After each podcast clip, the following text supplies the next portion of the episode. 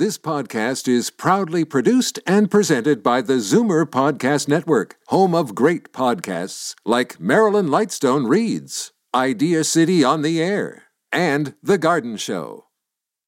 You're listening to an exclusive podcast of Fight Back on Zoomer Radio, heard weekdays from noon to one. Fight Back with Libby Znaimer on Zoomer Radio.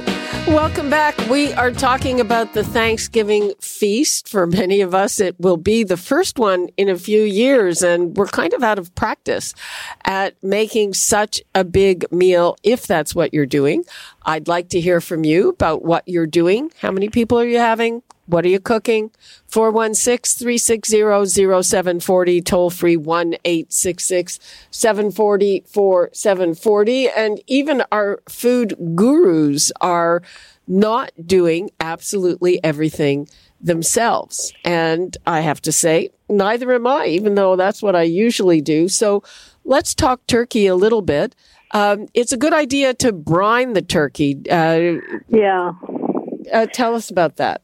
Well, there's different kinds of brining, and I am a real proponent of um, the of dry brining. Yeah, me too. And, yeah, it's when you when you wet brine, it the the turkey does absorb some of the the the, the brine, and you get a lot of juice. But actually, the juice is, is been watered down because of the brine. So, what I prefer to do is um, is do a dry brine, and I can actually just tell you that for about a 12 pound turkey, one and a half tablespoons of kosher salt.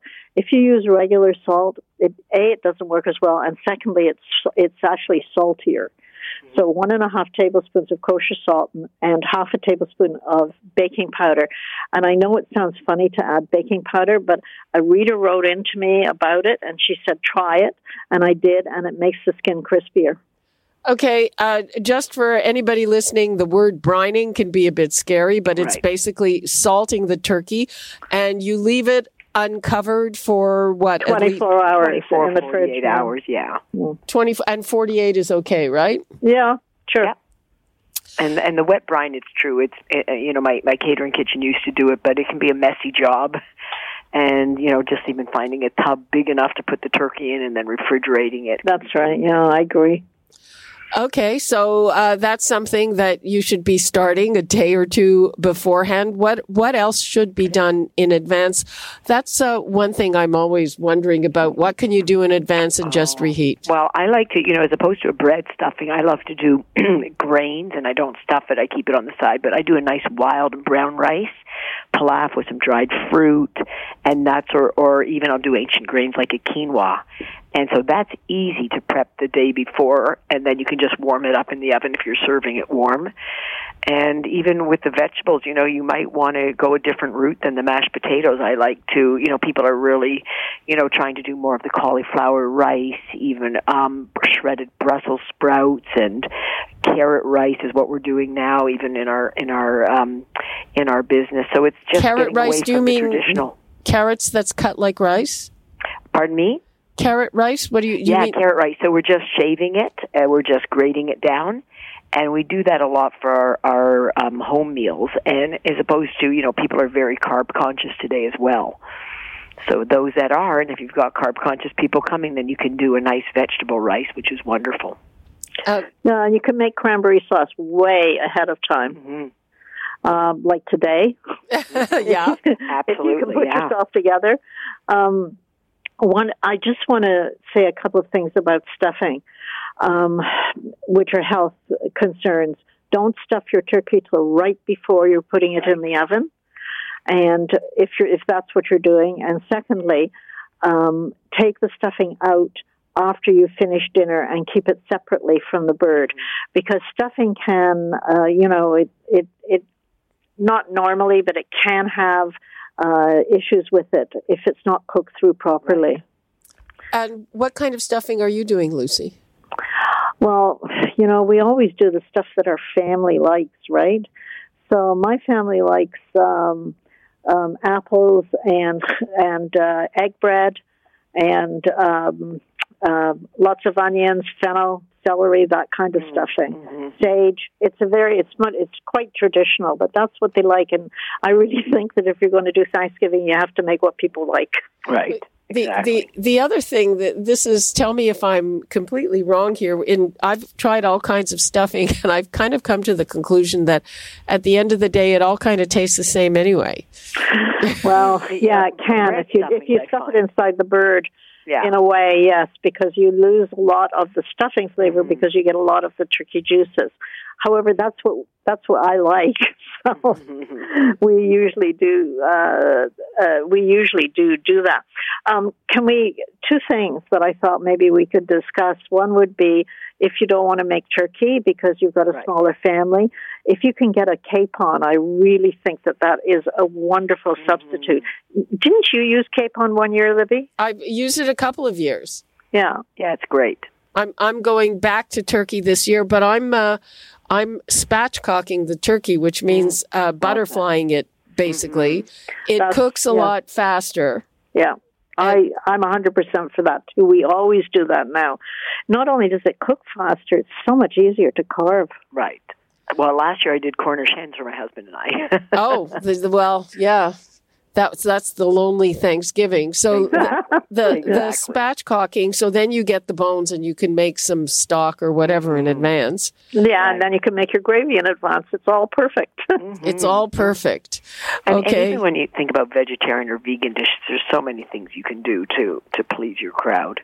You know, with beans and and different grains, there's it's it's it's it's amazing what you can serve. Um, what about squash? So uh, it's you know squash. Uh, how are you doing your squash, Lucy? If you're doing it, I actually am, and we're doing a Korean style squash this time because um, I've got a, you know, squash is sweet, or sweet potatoes you could do the same way, and so I roast it, and or you can boil it and mash it, and then I add in a little bit of Korean hot sauce, um, which has also got a bit of sweet in it, called gochujang, which is the most popular hot sauce in Canada today, apparently.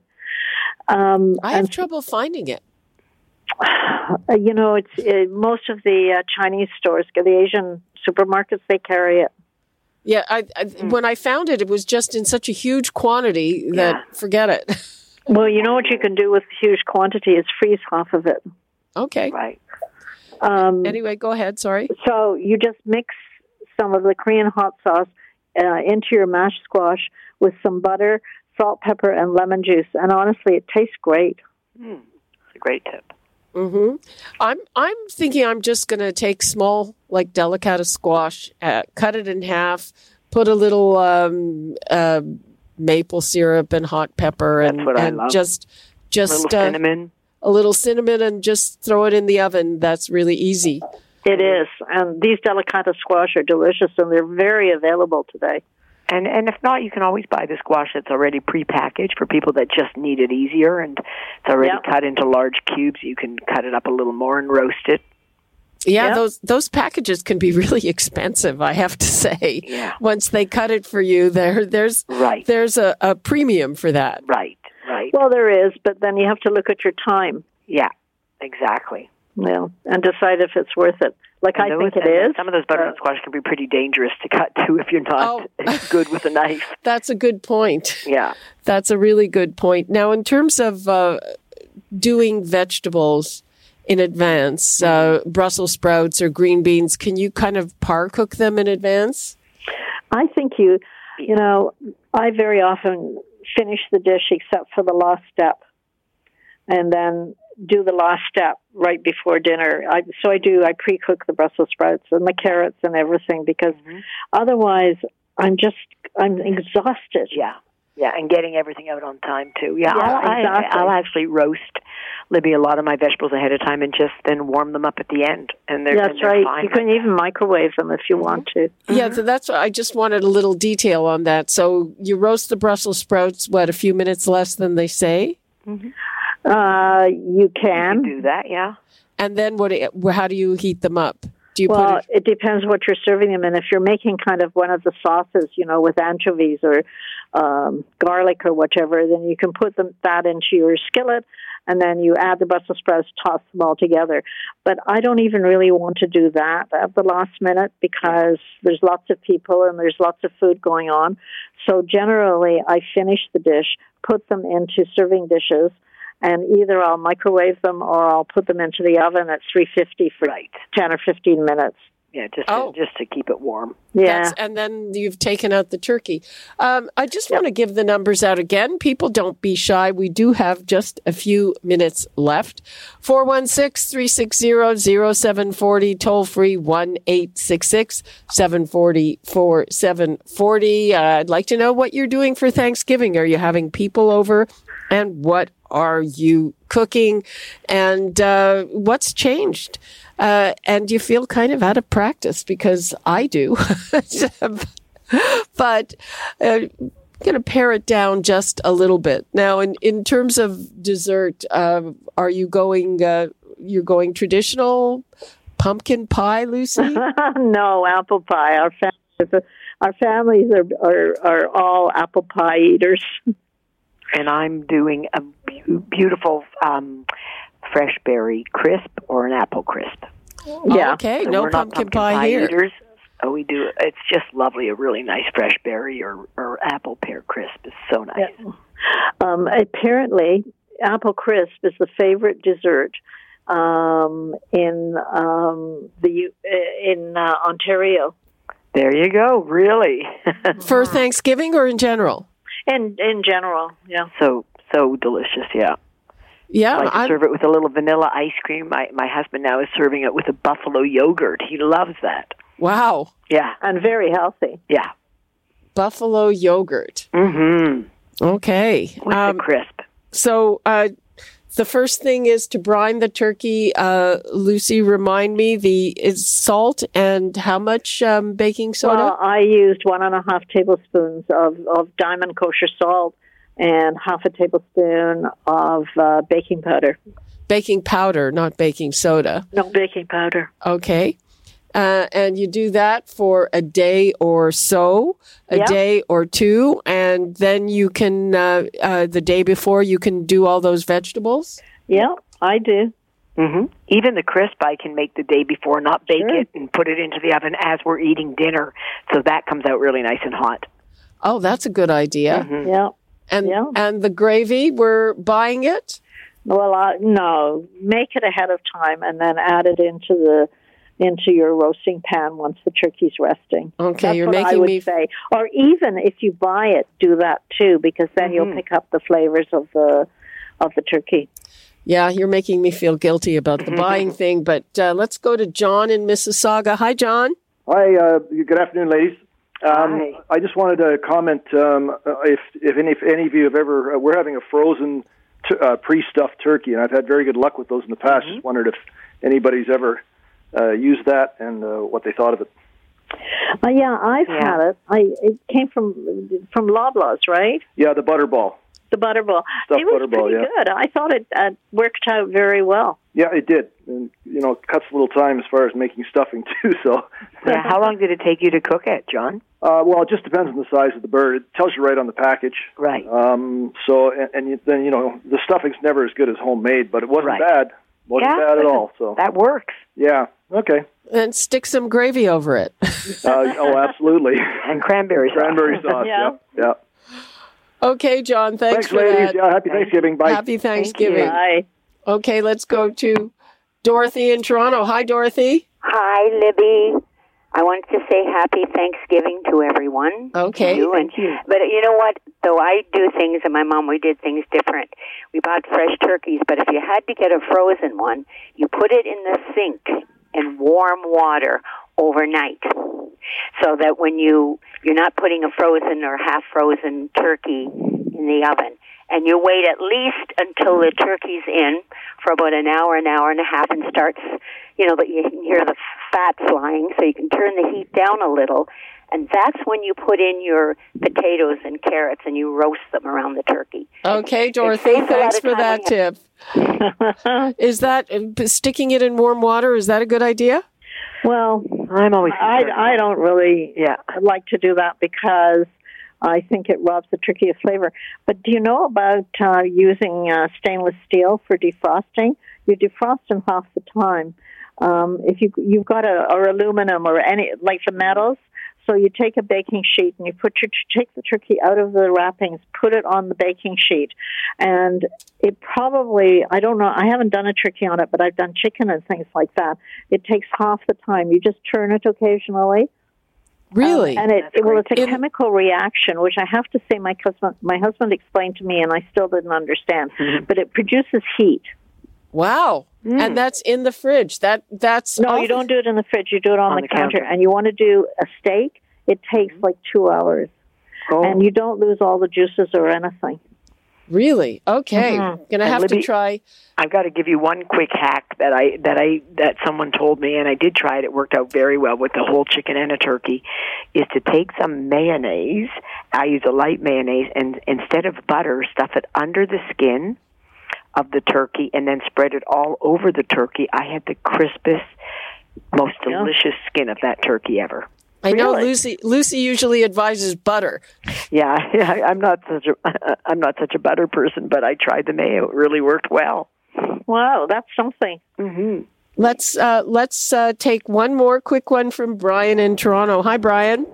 Hi, guys. Thanks for taking my call. Happy Thanksgiving. I hope everybody has a safe one. Uh, this year, because we're still, some of us are still very limiting our gatherings, instead of necessarily cooking an entire bird, which is a lot of food, is you can cook pieces. You can buy a turkey breast and a turkey Right. leg. And then, you know, the, the cook time, the process. I'm going to have myself, my fiance, and maybe our kids, and that's it. And we're going to have six people to sort of cook a whole bird. And you can do the stuffing in a roasting pan. You can do your Right. squash and your sweet potatoes. Great. It saves a lot of time and effort. Right? Then you're not eating turkey for ten days, right? No, yeah, yeah, yeah. I mean, and and and, if, and, and a, a half-eaten turkey sits in the fridge, takes up a lot of space. so true. I don't mind eating turkey for 10 days. I have it Yeah, all planned you. out. There's turkey jambalaya, there's turkey pot Yeah. pie, there's, Pasta. Yeah, yep. yeah. But tr- so sometimes, you know, when I when my kids were little, I had leftovers. They wouldn't eat the same food. I had to recycle them. I had to find new Oh, ways yeah, of it's creating so dishes. true, huh? Yeah. Um, one one tip about tur- storage after the turkey has uh, with the leftover turkey is take all the bones off mm-hmm. because they um, attract bacteria. So you take all the bones off, and, then you I- can make stock out of the bones. Oh, okay, You I was- Right. Or you can make a stock, which you can use for soups or gravies, right? Yeah. I was going to ask, so you can still make a stock out of the cooked Right. bones. It's You freeze actually them. better because it, has a stronger flavor. Right, of course. That Yeah. makes sense. Okay, Brian, thanks for that and happy Have a safe Thanksgiving. holiday, everybody. Thanksgiving. Okay. So uh, people are calling right at the end of the show, and we only have a few seconds left. So, uh, 15 seconds each. Lucy, what would you like to leave us with? well, don't stress yourself. Do lots ahead of time, and, and there's no reason why you can't ask your family or friends, if that's who you're having, to bring a dish. And Rose. Um, just enjoy the evening. Do what you can do. Don't stress yourself out. Don't be working the entire weekend to do it. Pick the dishes that you know your family likes, and just enjoy enjoy being together. Okay, and and people, we can revisit this on Free for All Friday, um, because uh, obviously uh, it, people were a little shy and it took them a while. Uh, and everybody have a happy Thanksgiving, and thank you so much, Lucy Thank you, Libby. Waverman You too. and Rose Reisman. Take care, Lucy. Thank you. Great to talk to you, Livy. Okay, bye bye. Bye bye. Take care. Bye bye. And that's all the time we have for today. You're listening to an exclusive podcast of Fight Back on Zoomer Radio. Heard weekdays from noon to one. Fight Back with Libby Znaimer on Zoomer Radio. Welcome back. Now to the fun part, at least if you enjoy cooking and entertaining. I think a lot of us are looking at smaller gatherings, which means a smaller turkey, excuse me, which actually may be harder to find if you haven't ordered one by now. And what about accommodating vegans and vegetarians? So uh, let me give the numbers out to call if you have questions. What are some of the best ways to get ready and to start prepping before the big event? 416 360 0740, toll free 1 866 740 4740. And now I would like to welcome our food gurus, health and wellness expert and author and caterer, uh, Rose Reisman, and Lucy Waverman, a food columnist and cookbook author. Thank you so much for being with us. Hi, everyone. Uh, hi, guys. Hi. Hey, Lucy. How are you?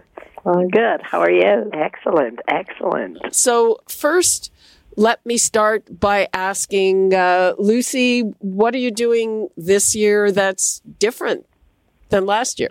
Uh, well, what's different is I'm doing it. Last year we didn't do anything because of uh, COVID. So this year the family is getting together, which is, I guess, the first Thanksgiving we've had in two years. Is that would that be right? And um, we're all really looking forward to it, but we're splitting up the um, all the cooking between uh, myself and my two daughters. Right. And do you have and I've any? never done that before. I've always done it all. Yeah, and I remember last year you did you did it all and sent out care packages. I did. Uh, but do you have any unvaccinated grandchildren under twelve? No. Oh, so they're all over twelve, so that's not an issue then. No, there's no issue. We we um, um, everybody's really looking forward to coming because we don't we haven't seen much of each other over the past eighteen months, right? Uh, Rose, what about you? What are your plans? Um, I've got the whole group coming for um, Monday brunch, actually, and there's uh, my whole family. There's about 14 of us. Wow. And I do have grandchildren under the age of six, four little grandchildren under the age of six.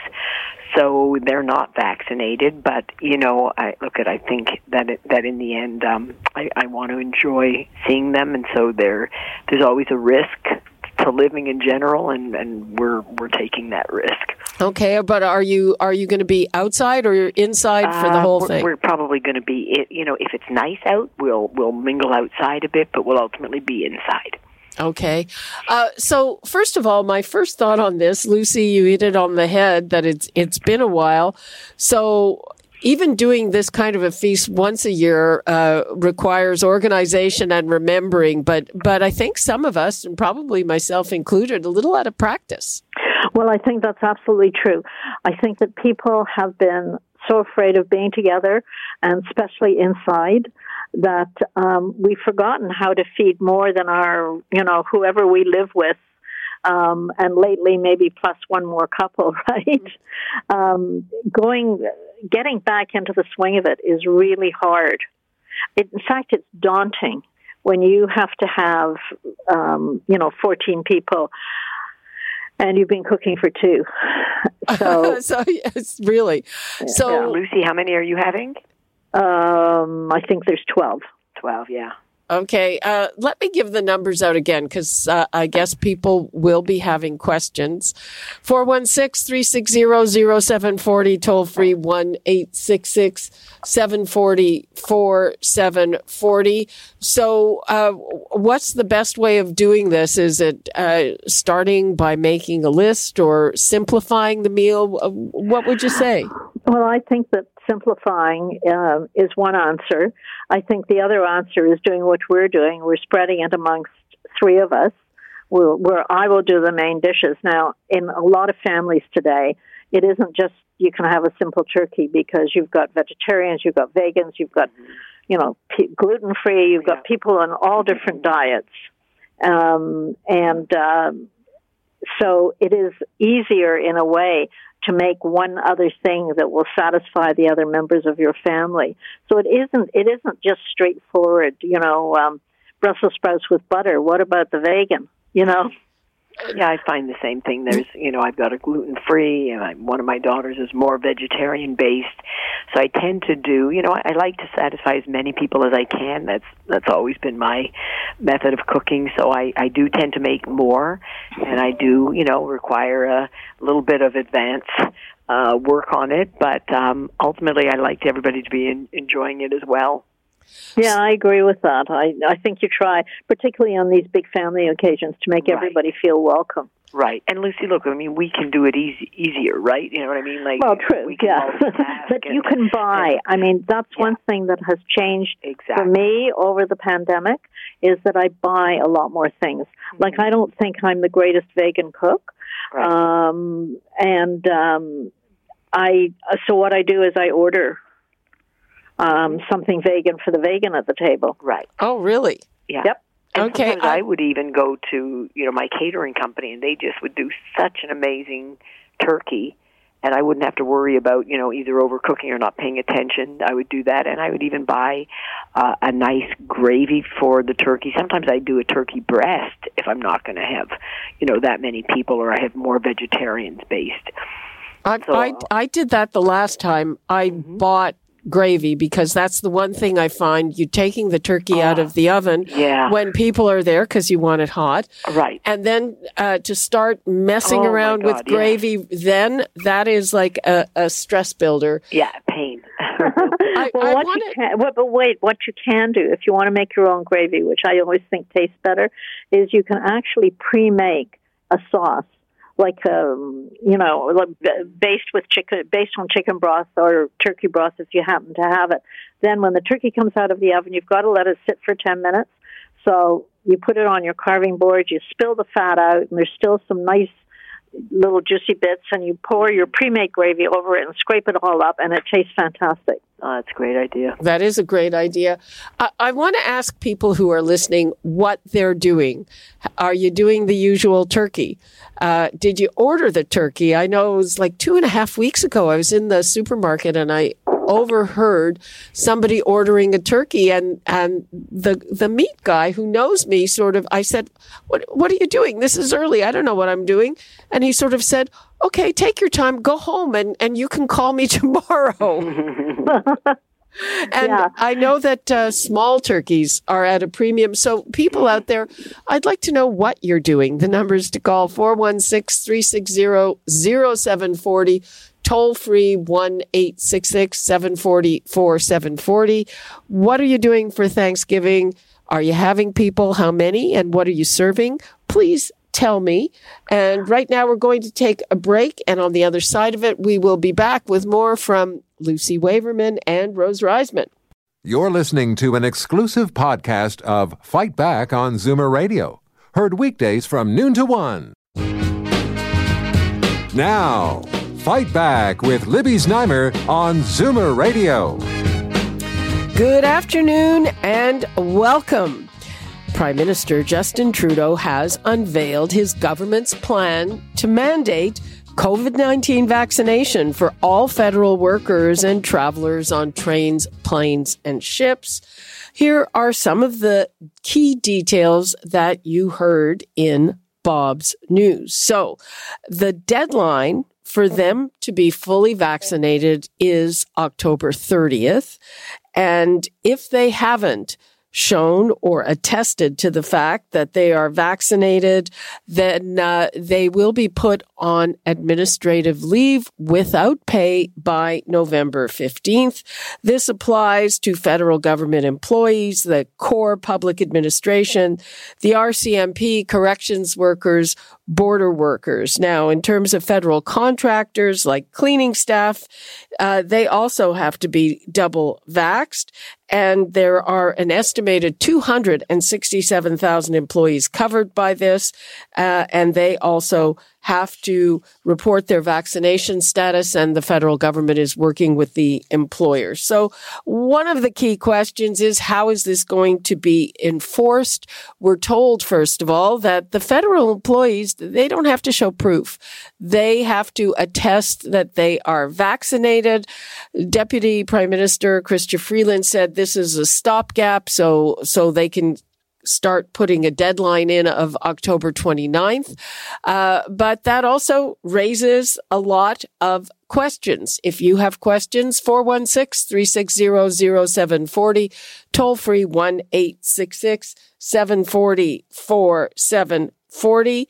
And now joining me is David Whitten, founding partner of Whitten and Lublin Employment Lawyers. Hello, David. How are you?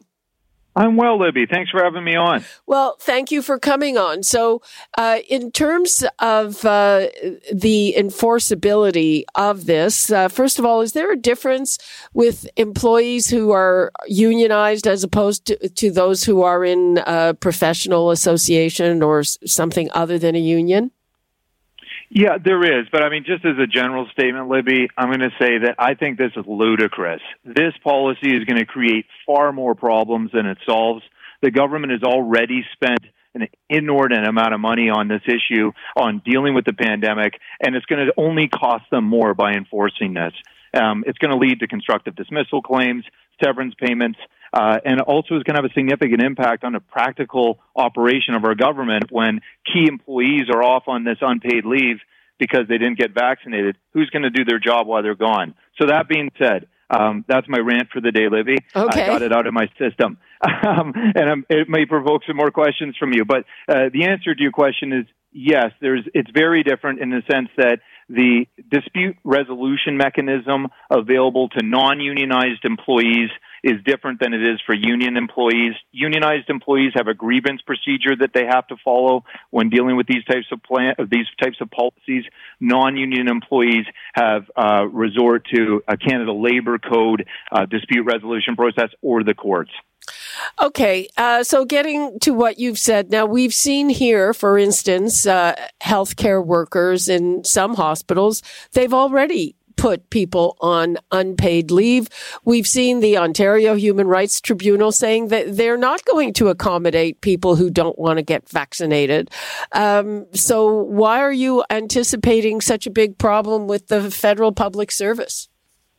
Well, first of all, Libby, the problem is it's a one size fits all policy for everyone. The reality is is that there are a number of federal workers that strictly speaking could be accommodated for re- I'm not talking about uh, with it for human rights code reasons or necessarily medical reasons, just could be accommodated in some other form. What do I mean by that? That a rapid antigen testing procedure or some other safety protocol short of vaccination that would keep them and their colleagues safe because a lot of them have been working from home this whole time. They're not interacting with the public directly. So query why they then have to be vaccinated if there's some other form of protection available. Now, I differentiate that from the situation, Libby, of frontline healthcare workers, for example. There are certain positions absolutely uh, in a federal public service where employees are uh, engaging with people that may be immunocompromised or uh, on a direct a direct level in which case there may not be an alternative to full vaccination but that's a very small subset within the federal government so that's the problem I see is that we have a one size fits all vaccination policy when there should be exclude that it's not necessary. Well, yeah, the the one thing I did wonder about is that uh, this uh, appears to apply to people who are working remotely, and uh, if they're working remotely, I, I'm not sure what difference it makes. Well, exactly. But even if they're not working remotely and they're going to start to cycle back into the office as we anticipate in the new year, there are other safety protocols that can be put into place that a number of employers have already. For example, social distancing, mask wearing, all the stuff, the good stuff we're already familiar with. But then we also have a number of employers have gone with what I will call an optional vaccination policy. And what I mean by that is that the employee has the option of vaccinating or uh, submitting to rapid antigen testing on a regular basis to confirm that they're not coming to the office infected. So, um, but I just want to comment on something you've said that the Human Rights Tribunal in Ontario has has said that there are accommodation that will have to be made for certain religious exemptions, and there's a very short list of religions actually that like that which ones? Because as far as I know, all the major religions have said get vaccinated. Yeah, there's only six of them. Uh, if you want, I can give you the list on the radio. Most of them are probably uh, ones that you haven't heard of, but um, I'll, I'll give them to you. Dutch Reformed, Faith Tabernacle, Church of Firstborn, Faith Assemblies, End of Time Ministries, Church of Christ scientists. Yeah. Those are the six religions that have thrown down and said no vaccination. The rest have not. So then we end up. So just to be clear, though, Libby, the Human Rights Tribunal of Ontario has said we won't, from their perspective, creed, which is one of the protected grounds under the Human Rights uh, uh, code that some employees are now trying to rely on. They're suggesting that it may not be a religious exemption that they're relying on, but it's a creed, a deeply held belief that they have or conviction. What the tribunal has told us is that that is not something that they regard as a legitimate accommodation request based on creed only. You either have to fit into one of these six churches that have prescribed uh, the exemption, or you have to have a very specific medical exemption. Okay.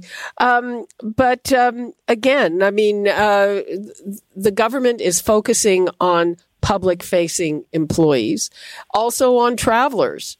Do you anticipate any problems there?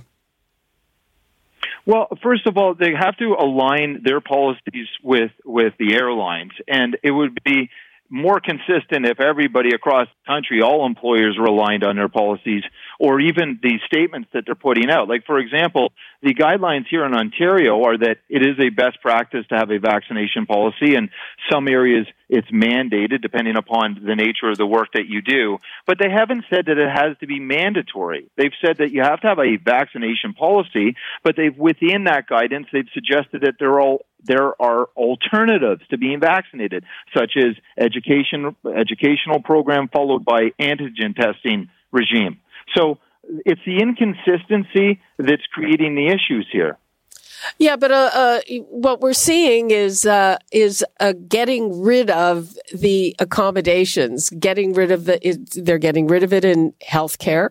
Uh, healthcare was the vanguard, not the province, but but individual and collectively hospitals. We're finally seeing a mandate in long-term care. And uh, in a lot of workplaces are saying, hey, we have to protect our workers. And, and uh, what we see is that people who are vaccinated and going to work, like they aren't thrilled about having unvaccinated people, even if they take the antigen test, because that's not 100%. Yeah, but but Libby, I think that uh, first of all, there's a lot of misinformation out there about the just the, the pandemic generally and the vaccines, which I won't get into. But it's created a lot of resistance to the vaccination, which um, is a tale for another day, I suppose. But there are a, a few things in the science that have been commonly accepted. It only a few things we know for sure. One is that if you're vaccinated, there is less, you are less likely to develop severe symptoms from COVID-19 if you become infected. That we know uh, from the science. We know that people that have been vaccinated are slightly less transmissible with, if they have COVID-19 than the unvaccinated. But we also know that there are those breakthrough cases where vac- I call these the Trojan horses of the pandemic. These are vaccinated individuals that are asymptomatic but have COVID that is contagious. So in that, so I'm I'm highlighting these two things that are commonly accepted wisdom now because the rest of uh, the science out there appears to be in flux for the purpose of underscoring that having everybody vaccinated in the workplace doesn't necessarily make it any safer. Well, That's it makes it, it, well, I, I would differ with you there. It doesn't make it 100% safe, but it certainly makes it a lot safer. Anyway, uh, we have to wrap this segment up. So, uh, what would you like to leave us with on this plan? I just hope that the government revisits this issue so that they don't end up having to pay millions, at least, in severance costs when a number of these employees ultimately take the position that they have been constructively dismissed or when they're put on this unpaid leave. Because Lord knows our our governments have paid enough in this this pandemic to try to address it, and this cost I think could be avoided. Mm, uh, couldn't they just change the law? Right. Well, uh, well, that that's that, that's probably a question for a longer segment, Libby, because it's not just as simple as changing the law. We have uh, first of all, uh, the overlay of legislation that the government has drafted, but we also have the common law here in every province in in Canada, with the exception of Quebec, that interprets that legislation. So even if the government were to change the legislation, I anticipate that there will be a number of legal challenges before the courts challenging that that, that legislation. So um, it, it, the story is far from over. Okay, and I'm sure we will be revisiting it again soon. David Whitten, employment lawyer, thanks for being with us. Thank you, Libby. Take care. Okay.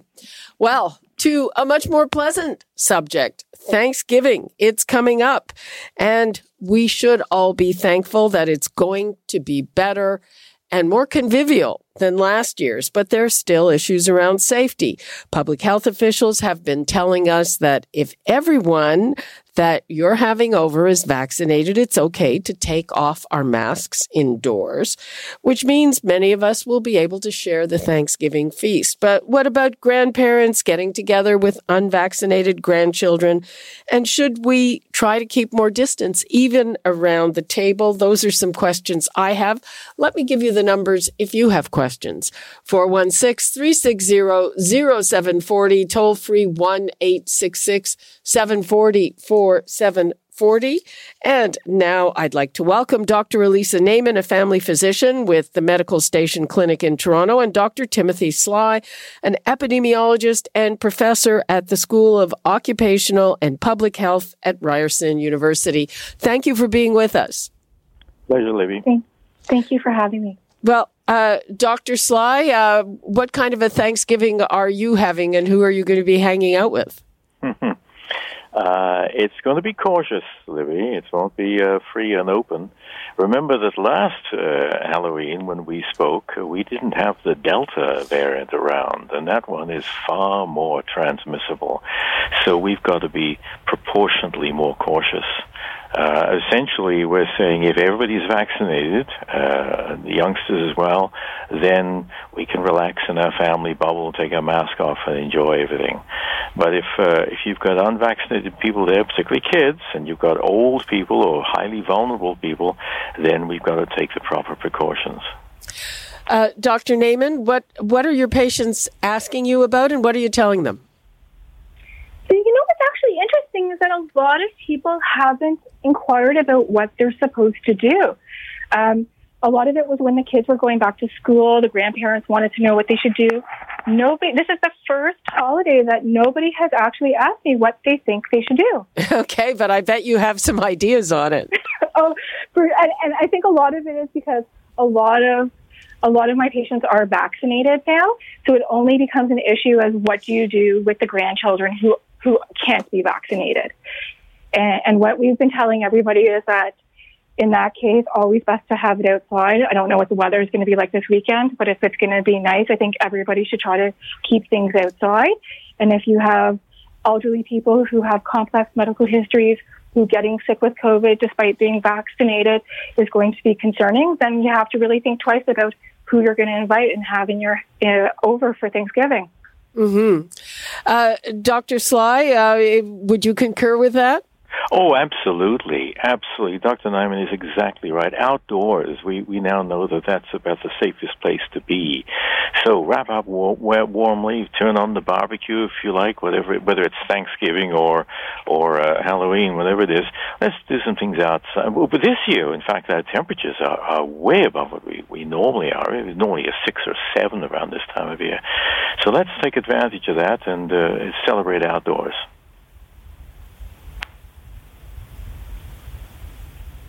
I think, frankly, uh, people are a little sick of having to have the meal outdoors anyway in the fall. Um, but uh, I guess that if uh, they're going to be with unvaccinated grandchildren, that is uh, probably the best way to go, right? Dr. Naiman? Yeah, I, th- I think and it, honestly, it will depend on what your risk tolerance are, what your risk, risk tolerance is to get sick. A lot of people are just honestly fed up. They want to go and return back to their life, and they just say, "Listen, if I get sick, I'm going to get sick, and I'll just deal with it, and I just I need to go back to normal." Um, always safest to do it outside. If you're going to do it indoors, you know you should have good ventilation. You should have the windows open, um, and then you sort of have to think about: is there any type of hybrid that you could come up with that maybe everybody's not sitting around the table and eating. Um, I guess it all just depends on what people want to do and how much, how concerned people are about getting sick now. Um, I have a question. Uh, in uh, in my own home, I've I've come up with I came up with a pandemic kind of seating arrangement that's different, uh, and instead of having you know ten people really huddled around a table, have fewer. But uh, so I sort of put couples together at opposite ends of the table, uh, and then maybe across from each other. I mean, is does it matter at this point if everybody is vaccinated, and uh, is it okay to add a few more people, or is that a bad idea? I think if you're uh, if you're saying everybody's vaccinated, yeah. And this is part of your extended family bubble. Then I think we could relax a little bit there, a bit more. The only thing we watch out for is that uh, seniors uh, tend to have uh, an immune system that's not that robust. And even though they may have been vaccinated, their antibody production may wane a little faster than the rest of us. Uh, I say rest of us, I'm one of the seniors. but the point is that we've got to be careful of the fact that just because everybody's vaccinated doesn't mean to say that they will remain, everybody will remain at the optimal level of uh, protection. So we're still got to be looking at, in fact, we may have to look forward in the indefinite future future to a kind of endemic uh, situation because we probably won't reach herd immunity now the way things are going, where many people, older people, may actually have to think of wearing a mask whenever they're on the subway or in transit or in a concert hall or, or in a large group anyway, regardless of this, the situation of vaccination, just because uh, just because transmissions can still take place and because they may not be fully vaccinated uh, you know, for the full year. Uh, Dr. Naiman, do you have a, a, a, any advice on, on my table? It's not family, but it's uh, friends. Uh, everybody is, you know, very healthy, but but, uh, but not young. So what, yes, so one you'd have to make sure that everybody is double vaccinated oh, yeah. within the two weeks, and then it and then you would have to. The next thing I would just tell you to do is that you should ask everybody that they have no symptoms. So if you have a symptom, that's suggestive of anything, potentially then you would stay home. Um, you could al- also, you know, some people feel like they feel safer if they ask their guests to do a rapid test before they come. Um, but I think in terms of spacing and having people in groupings, I don't know if you're going to hit the, the, the proper distance, but I think that's what you're doing is better than having everybody huddled all together. Mm-hmm. And should I add a couple more people or just leave it? I guess I it depends on how well you know those people. What are their activities? Are there people who are going around and interacting with a lot of people? Are these people that you can trust? Have they been to other parts of the country where there's much higher rates of community transmission of the virus? There's a whole lot of things that you'd have to consider if you want to have more people to come. I think the safest is probably to have your immediate family or to have a small group of people but okay, it all depends. Uh, Dr. Sly, you wanted to jump in there? No, just to say that I think what we've learned, I think, between now and, this time last year, is the potential importance for uh, um, uh, transmission within a closed space. It's not necessarily just within one or two meters. It's much like the old argument we used to have about uh, smoking and having a non-smoking area in a restaurant. It's a bit like, you know, having a peeing section in the local swimming pool. You know, it, it's all the same water supply, and we're exposed to it all eventually. So that's not a good uh, argument about that. I think the thing to do is, as Dr. Naiman was saying, uh, first of all, make sure everybody's vaccinated, and then uh, um, try and keep it to your family bubble, the people who are used to being together. And uh, again, any symptoms, stay away from that as well. I think that's probably the best way to go. Yes, for sure. Uh, Dr. Sly, you've just given me like a really bad mental image there. it's, like, it's, like, you know, we I, I can't unsee it. But anyway, um, I've heard some people say that if there are going to be younger unvaccinated grandchildren there, uh, what about them getting rapid tests before the event? Is does would that mitigate the uh, risk, Dr. Naiman? I think it would mitigate some of the risk. You know, there's to, to do a rapid test, you could you also have to remember you could have a, a false positive, especially with low rates in the community. Um, so then that person would then have to go and would have to have a PCR test that would be confirmed. But if you're going to pick up a positive test, then at least you've picked up an asymptomatic positive test that potentially could help to provide a safer environment. Okay, so that's an option. It's an expensive option because if you if you want like just for no particular reason a rapid test, then it's uh, forty bucks, right? Depending on how many people you want to give them to. And uh, does it does it make sense just to give them to uh, unvaccinated children, or does everybody who's going to be there have one, or or it's not useful? We we have we have avoided. Uh, testing in either strategic way or or, or survey way since the very beginning, and it's a bit of a shame. Nothing in this pandemic, Libby, and we've spoken about this before. Nothing, whether it's screening, me, uh, monitoring, vaccines, distancing, nothing is hundred percent safe. So what we do is we layer up these precautions. So if you have one layer, that's better than nothing. Two layers is better than, and by layering I mean different precautions. Testing is one of those layers. It's not 100%. We have a, a, a, possibility of false negatives and false positives. Technically, that's called sensitivity and specificity. They do exist in there, but it's an additional layer that you may put on, on top of all of the other best arrangements, and it would just make that a little bit more safer. It's unfortunate. I think the Ontario government must have purchased, I believe, rumor says, more than 40 million of these things back last year, and very few of them have actually been used. Yeah, well, actually, uh, I think it's the federal government that distributed them. And uh, they set them aside for businesses. They were distributed to organizations like chambers of commerce for use in businesses. Then some parents started using them. I mean, we've been through that whole thing. Um, and now they're expanding them to some school districts, but uh, that's a whole other uh, that's a whole other can of worms. If you want a rapid tw- test, you've got to go to a pharmacy and buy one. Yes, that's true. That's true. But there's no reason, I think, not to uh, include that in the arsenal of uh, protective measures that you can take to try and uh, reduce risk as far as reasonably attainable. The ALARA principle.